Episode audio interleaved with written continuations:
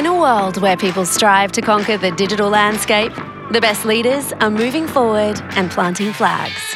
This is the Oil and Gas Digital Doers podcast, where you can hear about the thrill of digital victory and the industry's best guidance on how to win with your host, Michael O'Sullivan.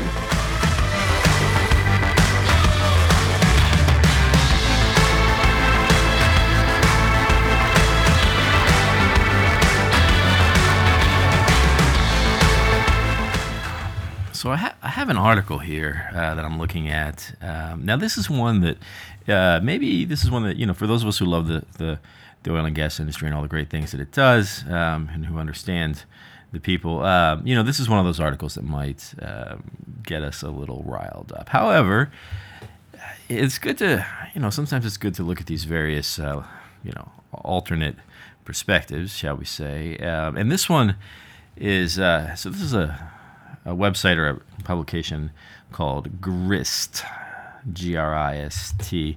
Um, it's not one that I'm familiar with, but it was not difficult for me to find an article um, with this sort of uh, message in it. Uh, there's plenty of them. Uh, so uh, the headline, the headline of this article, it goes like this: The billion dollar rebrand: How Big Oil is trying to change its image. Now, I think uh, we, we, would all agree with that. Of course, you got to get past the headline, and uh, it's actually the first paragraph here is uh, what I want to uh, take a look at with you before we uh, get into the rest of the show. And and uh, here's what it says: um, To the untrained eye, untrained. Now, of course, that would mean that the folks at Grist are, are the trained eye. So they're saying to, to the rest of us, the untrained eye uh, it looks like the major oil companies that helped us get into this whole climate mess. Now, hold on. This is where I have to stop. And it doesn't even matter what the rest of this paragraph says. And they say, yeah, you know, it looks like they're trying to do something good and they're really not, and this is really a trick. But the point is, I want to focus on this one part. It looks like the major oil companies, the oil companies that helped us get into this whole climate mess, as if there's some blame to be levied there. And this is a this is a huge mis I don't maybe misconception is not the right word, but this type of thinking is is is not historically accurate. I mean, and, and you only have to look at like the the fundamentals of of innovation uh, and invention creates you know or discovery creates uh, demand uh, and then you start the supply and demand cycle. And the reason why oil companies uh, provided oil to the world was because the world wanted it, and and there was a market, and the world said we need this, and the oil company said we can provide this, and and that's that's what they did. Um, that's not really the same as saying you got us into this mess, as if as if the blame only rests on the person who manufactured the stuff, not the person who wanted the stuff. So that plays into our discussion today, uh, which, by the way, uh, you are listening to the Oil and Gas Digital Doers podcast right here on the Oil and Gas Global Network, the largest and most listened to network of podcasts aimed exclusively at the oil and energy industry. We're the biggest uh, in the whole world. Uh, that's it. There's nowhere else to go for more or better content than what we can give you. And this particular show is sponsored by our very good friends at HPE Hewlett Packard Enterprise. And if you're not familiar with what HPE is doing in the industry uh, and specifically related to digital transformation, then uh, you got some learning to do because uh, it's it's amazing the stuff that you know they're they're partnering with so many people to create uh, so many capabilities, particularly in these far fetched, far flung uh, industrial environments and all the computing uh, capabilities that we need and, and to, to, support all the, the, the, transformational, the analytics, the automation, all that stuff. All that stuff we talk about all the time in, in, under the heading of digital transformation. There's a lot of computing power and, and, and all kinds of other uh, wherewithal that's got to be underneath all that stuff to make it work. And HPE is right in the middle of that. So take a look at HPE.com. And now, oh, yeah, getting back to the episode. Um, so we're going to talk today with, with an old friend of mine who um, who I, have known for a long time, but we don't get to talk very often. We really only we get we catch up about once a year on the phone. We live in different parts of the country, uh, and we talk for about an hour and a half. Uh, we tell a bunch of stories, and we we you know postulate on all the things that are happening in the world, and we have a great time. And this time, we decided uh, to bring that conversation to you because it really. And by the way, it's not going to be an hour and a half. We're gonna we're gonna shorten it down. But but um, this this is connected to this notion of the industry rebranding, and it turns out that my guest today uh, has has has owned and operated a very successful branding agency for many years, and uh, and he's a great friend of, of the oil industry. He's uh, he's had many clients all over the world that are in the oil and gas business. He's got some great insights about this whole rebranding thing, and we're going to have a great conversation about it. So. Ladies and gentlemen, please give a warm OGGN welcome to David Kippen.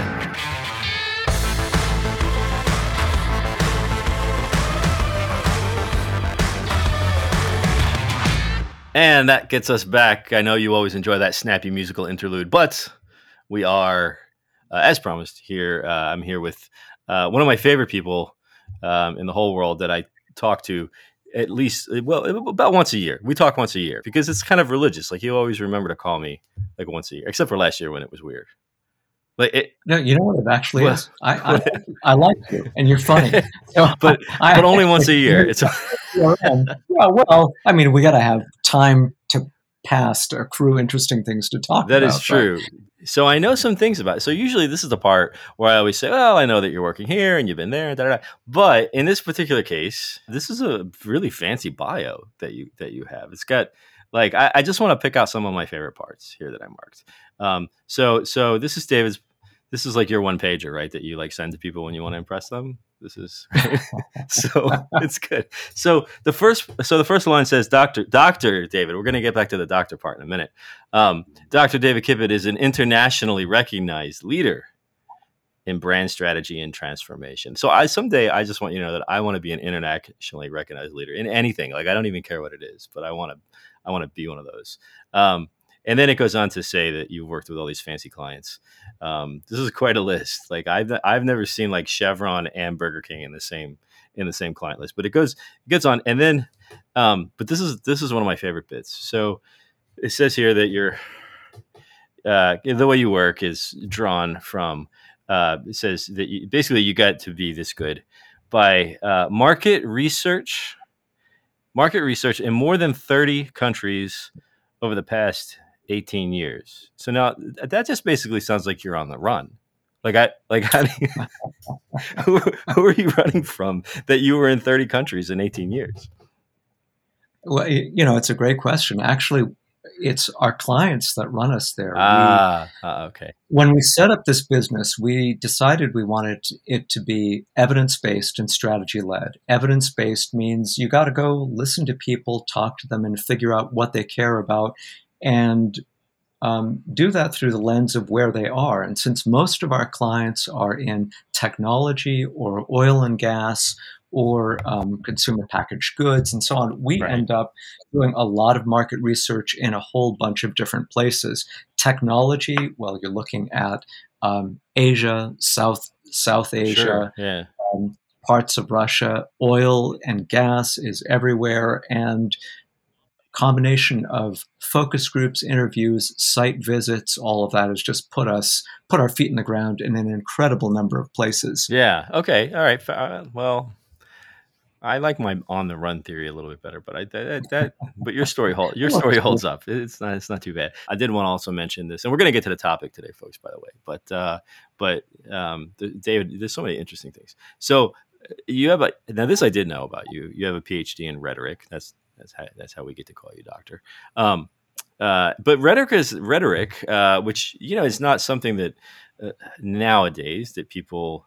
I mean, there hasn't we haven't done a lot of Socratic circles for you know in, in recent years. So uh, rhetoric isn't something that people talk about a whole lot. But uh, so what? It, so but you've told me some interesting things about why you got into that, and I think it kind of ties into your business. So like talk about that just for yeah, well, you put your finger on the first part of it, which is the Socratic part.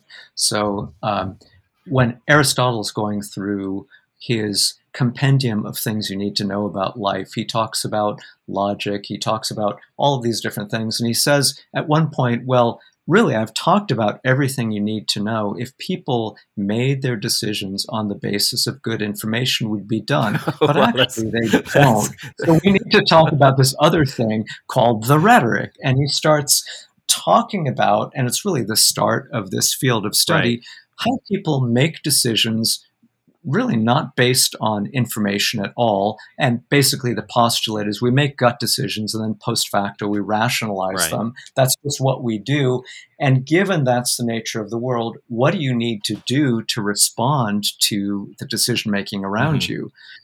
Well, fast forward um, a long time to today, and obviously rhetoric is the root of advertising, right, right? right? Because every brand, every entity is trying to figure out how to get you to think about their product, service, solution, whatever it is, in a way that aligns with what makes that thing special or different or unique. Yep, yep, yep. And so it applies directly to what we're doing. And at the end of the day, it's as simple as why do you do what you do? And why do you do the uninformed parts of what you do while thinking that you're actually making decisions about them? Yeah, interesting. Um, and that actually takes us nicely to um, to the topic that we wanted to discuss, which um, you know I'm still working on how to tie this into digital transformation, but it doesn't really matter because it's going to be very interesting. And and we are and this this is the Oil and Gas Global Network, and we like to talk about we're we're very we're very uh, pro industry. We like to talk about the industry. So you, when you were talking about this rhetoric thing and how and how that ties into advertising, and and you and I we were talking about this recently, um, and I thought it'd be interesting for our audience um, because there's so much going on in the industry right now, um, which you could sort of uh, kind of roll up under this notion of. Uh, I think what you, I think what you said when we were talking recently was um, like the industry is rebranding. Um, and yeah. in doing so, and that part I think is not a mystery to us. I mean, we see that even if we don't think about it in those terms, we see that happening.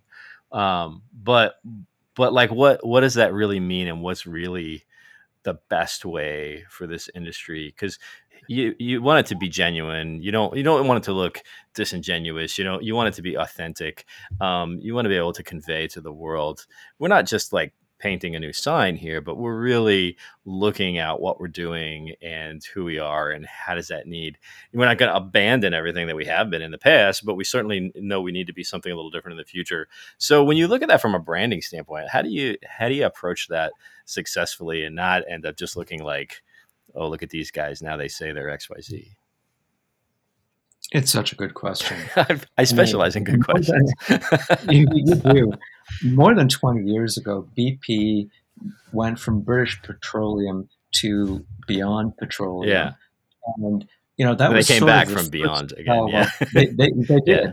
And so Chevron, around the same time, a little bit later, had landed on this human energy line. And there's been in the industry, particularly among the um, warmer, fuzzier super majors, there's been this recognition that dates way back before um, the recent climate crises we've all been living through over the, yeah. you know, like this last year. Um, but there's an awareness that the industry needed to be seen differently, though it didn't really want to act very differently right. or be very different. Yeah. Now, I should just predicate what I'm going to say with I've worked in oil and gas my whole working life, and I love the industry. I think it's a terrific industry. Mm-hmm. So you know I'm going to say bad stuff about it, right? But just hold hold that thought. Right. Uh, I think if you look through human history back to the very beginning when we first conquered fire, every step forward we've been able to make as a species has been the result of capturing more energy and using it more efficiently. Yeah. Fire lets us do things like melt metals, which let us do all the things that metal enable. Right. We also as we trap fire, we're able to do agricultural things. We're able to expand our influence. We domesticate animals. Now we can think about horsepower it's a different kind of energy, right? Mm. We get huge groups of people together to move stones and build pyramids. That's the original kind of human energy. It's a multiplication of how many people can you put on a rope. Right. But at every stage, it's a multiplier of what can I do as an individual until we get to steam and then oil and gas and things really explode and our modern world becomes possible. I think what this industry what it gets very well is that it touches everything and it enables everything. As I look around my office, I mean, I can't look at a single thing in this room that, well, except I've got some wood paneling, Yeah. right? But aside from that, I can't look at a single thing and say, um, oil and gas didn't do that, right? And even the wood paneling, it was cut by saws that were probably powered by, Yep, yep. well, electricity, but Yeah, you, you get yeah. the gist, right? Right. All of these things are amplified powers. So this industry touches everything, it enables everything, it created the modern world we live in. Yeah. And yet, you know, along with great power, sometimes comes great hubris and great arrogance. Right, and I think right. where we are right now is the industry has realized because it's so essential to everything and has been for so long, until very recently, it really didn't need to think about what people thought about it. Mm. So when you and I talked, I mean, I, I love that quote of Lee Raymond that the worst decision he ever made was letting the Exxon name be on service Yeah, stations because right. now every time somebody pulls in and the price is different, they think, oh, Exxon is screwing me. I hate Exxon. Yeah. When for Exxon, it's like we're all about upstream. We actually don't care that much about the price at the pump, and we don't want to be known by the price at the pump. Right. It's Right. not our concern. Yeah. It's interesting. But um, For you and so me Mark and people who don't listen to this podcast, we see things differently. You and I and podcast listeners get what energy does, but most people think about oil and gas purely in terms of what happens at the service station and now in terms of what happens environmentally. So I think the a brand has a job to do and the job is not to rename things. It's actually to help us think about things the right way. Yeah. If you think about the Got Milk campaign, Got Milk was all about think about milk differently. Think about milk not just as from cows, but about what milk makes better. As soon as you think about it that way, it transforms milk in your world, right? Right. oil and gas is at this inflection point where it needs us all to think differently about not just the industry, but what the industry enables. But Yeah. At the same time, the industry has to think differently about the covenant it has with consumers and with governments. And I think it's been on its back foot for the last 20 years, thinking that either this moment was going to pass or could be managed. And I think it's manifestly clear that Yeah. a different approach needs to be taken. Okay. now. So there's so much and everything. Uh, that was a good speech, by the way. It's almost seems like almost like you've given that speech before, but uh, there's so much in there. So let's let's break that down. And um, uh, where do I want to start? Okay, so it- we it- so this thing about the industry, it, it- this thing that you said with uh, great power sometimes comes sometimes comes great arrogance, or maybe it's something a little bit like softer than that. But the point is that um, and and then kind of like leapfrogging to the last bit that you said, which is we you know the industry thought maybe um, you know we don't really need to worry about this. I, I think there was a little bit of I think um, and I'm going to say we, and I know that I'm not really. There's a lot of people who can say we relative to this industry a lot stronger than I can, but just for the sake of conversation, um, it, I think we say we kind of got comfortable with the idea that everybody doesn't realize how important we are, but we know how important we are, and we're kind of okay with that. And it doesn't matter so much if the world doesn't get it because we get it, and and we're the reason why virtually everything in their life works the way it, it did, which isn't quite arrogance, right? But it is kind of something that makes you think maybe I don't need to deal with this. right, Yeah. right. Yeah. So um so here we are and and then we say, "Oh, well um um well, maybe we really do need to do something different. But there doesn't seem to be, so in this rebranding effort, um, there doesn't seem to be as much like, like there's a lot of, um, like people have coalesced around the idea that we need to do something, but there's not like a lot of consistency or, um, you know, uh, consensus on what that really means. So it kind of like if I'm somebody standing outside the industry, I think it kind of looks like everybody's doing something different, right? Yeah. Is that is that kind of like so? So from a branding standpoint, um, like how how important is it? Like, does that work? Is that okay if everybody does something different? Does that that helps individual companies rebrand? But what does it do for the industry? Or does it? Yeah, I mean that's just a, that's such a good question. So going back to Got Milk, um, that campaign worked because it was a consortium of milk producers, all of whom realized that if the ship sinks, we all go down. And that was at a moment of crisis. It was at a point at which people were becoming more and more health conscious. They were saying milk is fatty, and at the time, you know, fat was bad. Yeah. And yeah. not fat was good, and getting fat things out of your diet was great. And milk was in the crosshairs, right? ice cream goes, cheese goes, milk goes. If you're a producer, you're looking at a disaster in every direction, kind of like the oil industry is now, mm-hmm. right? But that, um, in that instance, milk providers got together and said, you know, the difference between my brand of your milk of milk and your brand of milk is less important than the difference between dr- people drinking milk drink, and right, people not right. drinking milk, or people thinking milk is bad and unhealthful versus thinking that there are virtues to milk that I hadn't thought of before. That's where I think this industry is now. So if you if you follow your line of reasoning, yeah, Chevron's a very different company than Total, very different than Saudi Aramco, right. and it's very easy when you're looking at the reserves that you've got, the wells that you've got, the um, upstream development that you're focused on to think provincially, I'm going to focus on my brand and the cleanliness of my brand. But we're at a moment that I, where I think the industry needs to take a step back and think to exactly the point you just made.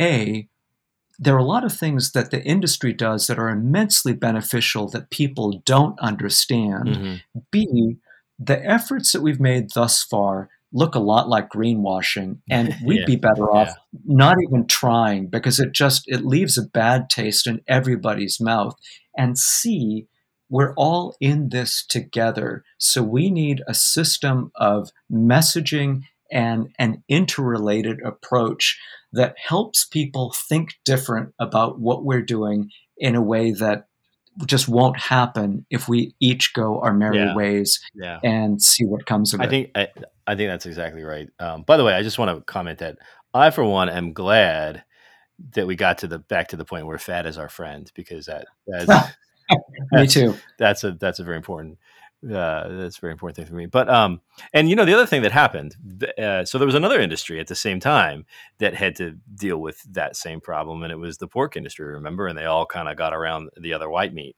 Um, and I, I think that's that was right. roughly around because it was the same time that Jack LaLanne had convinced everybody not to eat fat, and now we had to figure out what to do. But um, but this thing that you said about how they all how they said it's more like our individual brands are less important than whether people are drinking milk. And um, this is something that I've said about about oil and gas now for a while. Actually, I've, I've probably so my faithful listeners will say, ah, he has said that before, um, but uh, it, it keeps coming back, which is um, you know it's always been a very competitive industry. Uh, but the more I talk to people on on the, the podcast, you know, it gives me an opportunity to talk to a lot of people. And what keeps coming up is, you know, for a little while, we need to be less concerned about competition within the industry, and we need to realize that the industry itself is competing. And right. and what are we going to do about that? And that's where I don't see, like, we don't quite see the the the the everybody coming together like they did with the milk or the pork or whatever other example.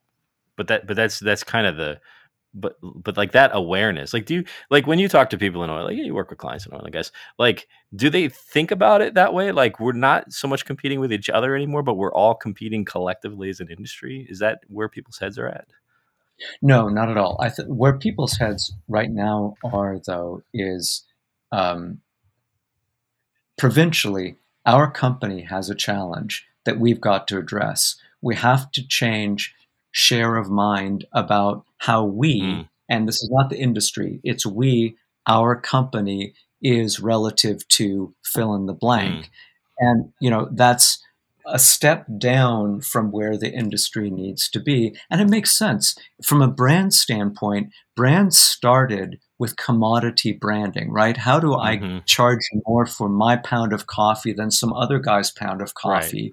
Well, I create equities around my coffee. It came from Ecuador or it's roasted differently or whatever. Yes. And those things set it apart. So I'm going to use a service station example. Chevron uses um, both the fact that their gas is highly refined and Chevron's good, and the idea of Techron as their brand differentiator, yep, yep, right? right? So Techron is why you get Chevron because it makes your car run better.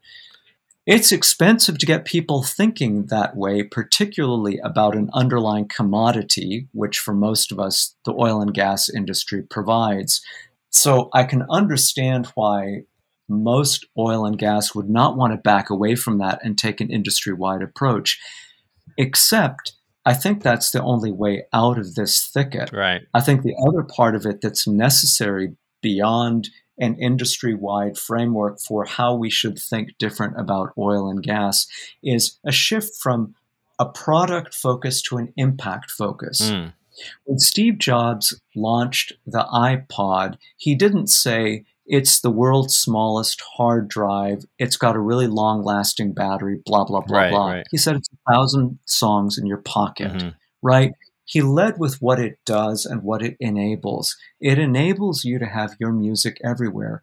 I think the industry needs to think back from where we experience it and tell the story of enablement rather than to tell the story of product differentiation right? And it's hard to do that. That's a hard pivot. Yeah, yeah. But it remains the fact that there are a lot of things that only oil and gas can do today and into the future. For a long time, only oil and gas, for example, think about things like plastics manufacture, think about um, all of the ancillary products yeah, yeah. that don't power things, that are not fuels.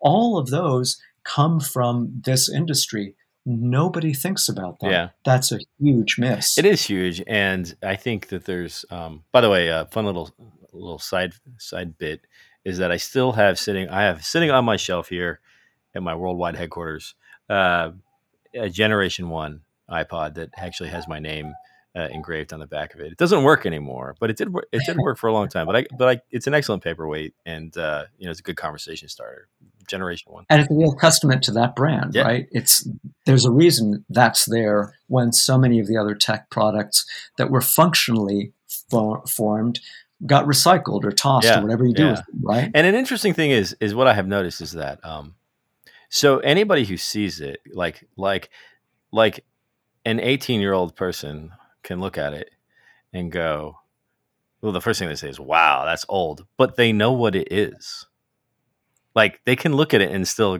say, "Oh, well, that's an old iPod." Like they and and you're talking about you know an 18 year old person now. Like iPods were already finished by that. Like they were already on iPhones. Like how long has it been since anybody had an iPod? But the but it, the brand was so and the design and everything is so recognizable that people know exactly exactly what it is. It's kind of interesting.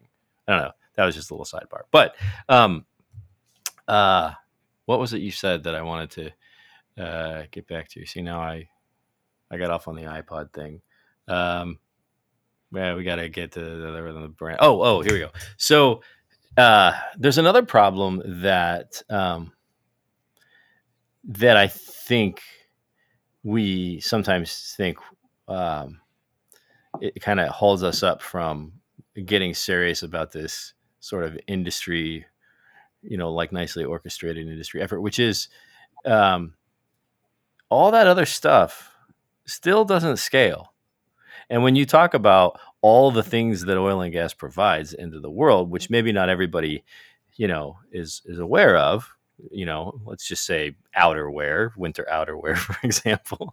Um, everybody may not be aware, but but like we know, like the industry knows that nobody has cracked a nut on how to, on how to scale these other sources of energy and operate them at scale over time to to to really do anything. So that brings us back to aren't we really just managing public perception because the reality is like is is is decades away. I mean, what do you think about that? Yeah, I think that's exactly what we're doing. I think we are managing public perception because the reality is decades away. And I think that's not only um, okay, I think that's absolutely essential because what the industry hasn't done very effectively is manage public perception in a non rhetorical way. I think, as you said, there's been a sense in this industry dominated by a bunch of super brilliant engineers look don't don't worry about the marketing side of it. We'll we do important stuff. The world needs us. Everything will be fine. Keep your head down. And whatever the latest issue is whether it's oil prices or a spill or whatever and this is not to say the industry took them lightly i don't think it does but i think there's been a sense that this will blow over keep your Right, heads down right, right. keep focused on your work i think the reality that's different now is that there is tremendous growing energy toward alternate sources of energy that are going to say, decades in the future, oil and gas is not the primary source, but is a, a source, right? Yeah. fundamental source of energy for things where other sources of energy are not as effective, Yeah. right? So there's a transition the industry is going to go through, and it's either going to happen gracefully or awkwardly. I don't think this industry can afford to have much more awkwardness than it's already got fair because it's a poster child for um, kind of what people see or talk about when they talk about the excesses of capitalism or capitalism gone wrong, right? Yeah. There's this idea that there's something so rapacious and so terrible and so heartless about this industry, none of which is true, but boy, does the industry feed into Yeah, it sure. and not help itself by putting its head down and continuing to work. So, what we need to do, I think, is be part of the conversation. And that's not just about seeing, saying how many, I don't know how much investment are we making Right, in Right. the latest, you know, in, hydro or in sequestration or whatever. It's much more about how do we participate in, contribute to, and help guide this energy transformation. Because frankly, nobody knows more about Yes. the needs of energy and how energy works than these engineers do today. At the same time, just about every great engineering school in the United States has shut down the parts of its engineering practice that have to do with subsurface, right? Yeah. Go find me a place outside Colorado where you can get a PhD in anything related to extraction. Yeah. It's really It's tough. difficult. Right. School of Mines. You got to go to School of Mines. That's it. Yeah. They're, they're hugely turned off, and that's also a huge problem for the industry because we're not part of the conversation. Yeah, it's a really good point. Um, and actually, it, you you it resonates with something else that I like to say a lot, which is you know, uh, I mean, if you if you want to if you want to find somebody who can figure out how to power the world, which by the way involves not just making a very efficient solar panel, but but making like millions of them or whatever it is, like like the like the scaling and the deploying and the operating complexities of powering the world. If you want to find somebody who knows how to do that, why don't you ask the people who figured out how to do it the first time? Because it's all those same problems. Um, and it and so that kind of plays into your point about well we need to like really be part of the conversation. But there was something else you said like way earlier in this that i want to that i want to touch on here too because you said that the industry needs to take a, a kind of a i think you said something like take a step back and look at the covenant that it has with um, consumers and governments with society basically. So like what so what do you mean by that exactly? Every corporation in the world has a covenant that says you give me money, I give you value, Mm, right. right? Sure. And um, most businesses aren't able to extract rents, right? So I have to give you. I, it's it's sort of fared by the marketplace. If I sell tacos and I'm trying to sell tacos for fifty dollars a taco, unless I'm selling them at the Ritz Carlton, Right. I'm not going to have any buyers, right? Because there's so many alternate places to get Right. Because of just what you said, because this industry and you know the Seven Sisters or whatever they are today Right. managed to power the whole world, it's been possible for the industry to kind of ignore the covenant it has with all of us Mhm. because we as consumers have been captive to the industry. Right. That is changing, and it's changing in a way that's perilous for the industry. So, part of changing that covenant is exactly what I'm talking about now and being part of the conversation. For example, I read um, a couple of days ago in the paper that the Biden administration is looking at one of the challenges in the electrification of the automotive sector being charging stations. Obviously, there are a lot of gas stations and there aren't that many charging stations. So they have to get tens of thousands or hundreds of thousands. I don't remember what the number is of charging stations up. And here's an, to exactly your point, here's an example of the industry knows how to do that, mm-hmm. right? And Right. at point of sale, that's not really where oil and gas particularly wants to win. So here's an opportunity as infrastructure for oil and gas to be part of the conversation that brings us into a new state of energy. A lot of people listening in this industry are probably having heart attacks or throwing their iPods against the wall or whatever. Yeah, yeah. Their iPods. Yeah. But but I think um, the reality is this is not a switch that's going to flip in five seconds. This is a transition that's going to happen over a span of many years, whether or not the industry participates in it. We're now in early days, and by engaging, I think the industry has the opportunity to dramatically change the mindset um, a lot of the world has about it tremendously to its benefit, and it should. Yeah. Um, yeah, that's really good. And so it's it's interesting that we started out talking about rebranding, and once we really dug into it, what we find is it um, it's it's the rebranding is really starts with examining and i know and i've been through branding exercises and you have and you have led countless ones and you know the first thing you always do is always you never talk about what do you want to what do you want to what do you want your stuff to look like you always talk about who are you right first Right. and I, it reminds me. So uh, I know, I know, I know you're fond of these quotes that you like to. to so there's one from Cary Grant, I believe, who um, who said something like uh, he was talking about how he, you know, he became a particular type of person, and he said, "I started out by acting like the person I wanted to be, and then I eventually became that person." Um, like that's that's rebranding, right? Not not just not just new. Uh, what did you say? Greenwashing or whatever, you know, on the outside, but like looking at like let's really look at who we are, who we need to be, and and kind of work from there. Which is how any like if you're leading a branding exercise, uh, if you're doing it the right way, that's how you do it, right? If I, if I remember correctly.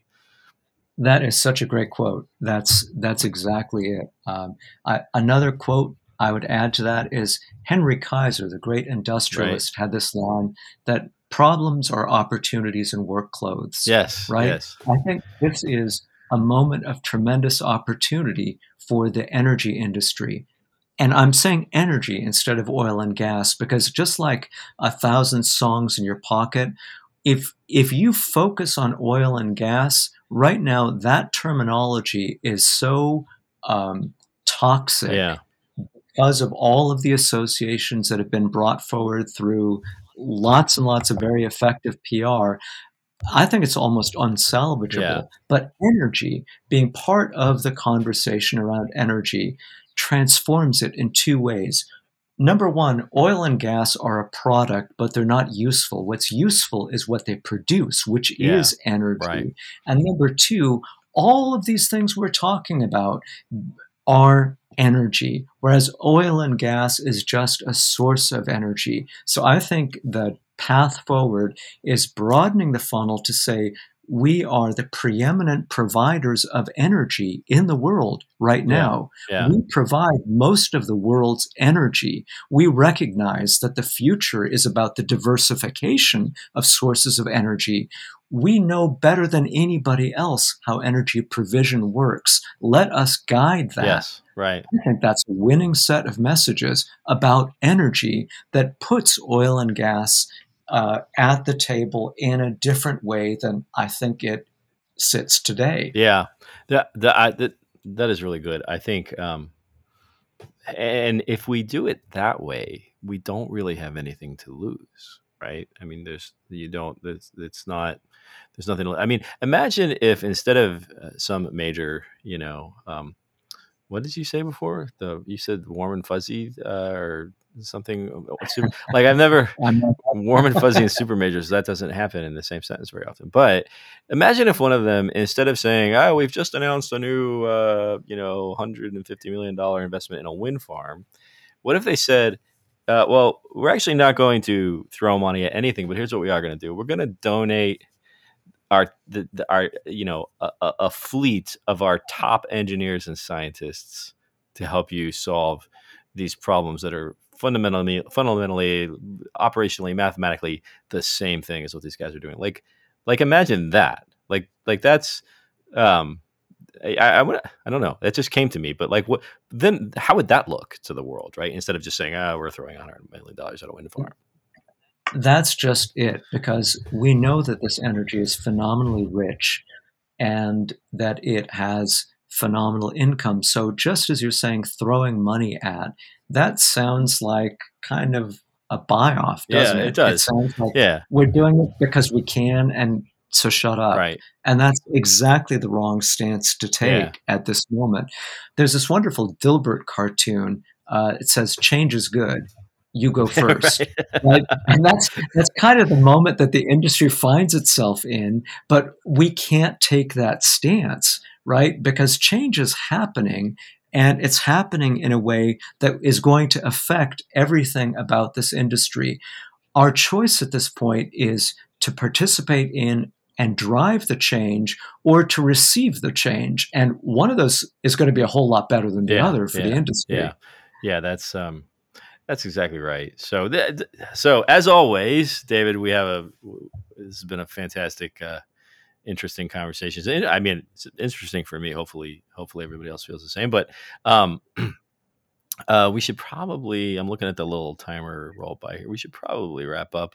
What? Uh, um, so I don't usually do this to people, but I know you can handle it. So, like, what do you want to leave us with? Like, what little nugget, jewel of wisdom do you do you uh, do, do you, got, you got anything that pops up to the top of your mind?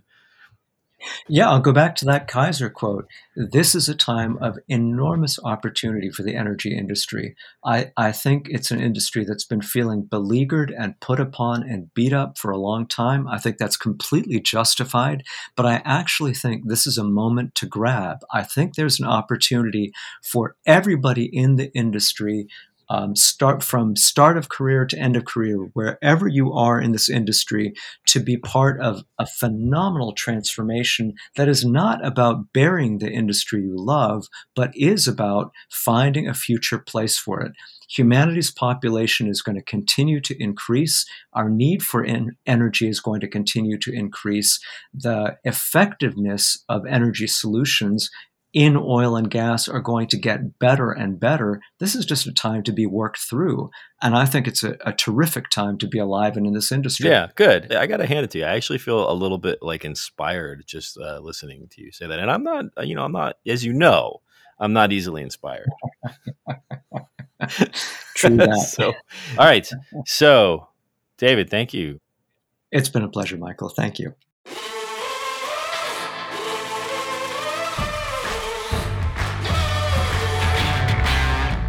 And there you have it, folks. Some great insights and observations and guidance and advice and and various other lovely sentiments from my old friend David Kippen, who, as I mentioned, is also a great friend to the oil and gas industry. He has helped many people uh, with all kinds of things. And so it's always great to talk to him. You know what else it's great to do?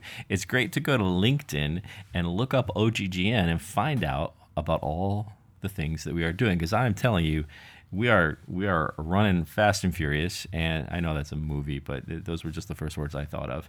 And uh, yeah, I mean, every morning I wake up and Mark LaCour calls me with another idea. And so I'm telling you, there's some great stuff coming, not just new podcasts, not just new things of the things that we already do, but we're doing some new, new things and some entirely new kinds of programs. And I can't talk about it too much right now, but follow us on LinkedIn and you will find out about it. Thanks again to our sponsor, HPE. We love our sponsors at OGGN because without them, there is no us. That is really true. Uh, we need their support, and uh, without it, we would not be able to do all these great things. So show them some love. Go find out what HPE is doing for digital transformation. Thanks also to uh, my audio fixer guy, Mr. Mac Roman, who always puts it all together and makes us sound great. That is going to wrap it up for today, folks, or for whatever day that you happen to be listening to this. This is it. This is the end. So have fun with whatever it is you're about to do and come back next week and we're going to talk about how people in oil and gas are getting digital done. Come back next week for yet another exhilarating expedition into the very real world of the best digital doers in the oil and gas industry. A production of the Oil and Gas Global Network. Learn more at oggn.com.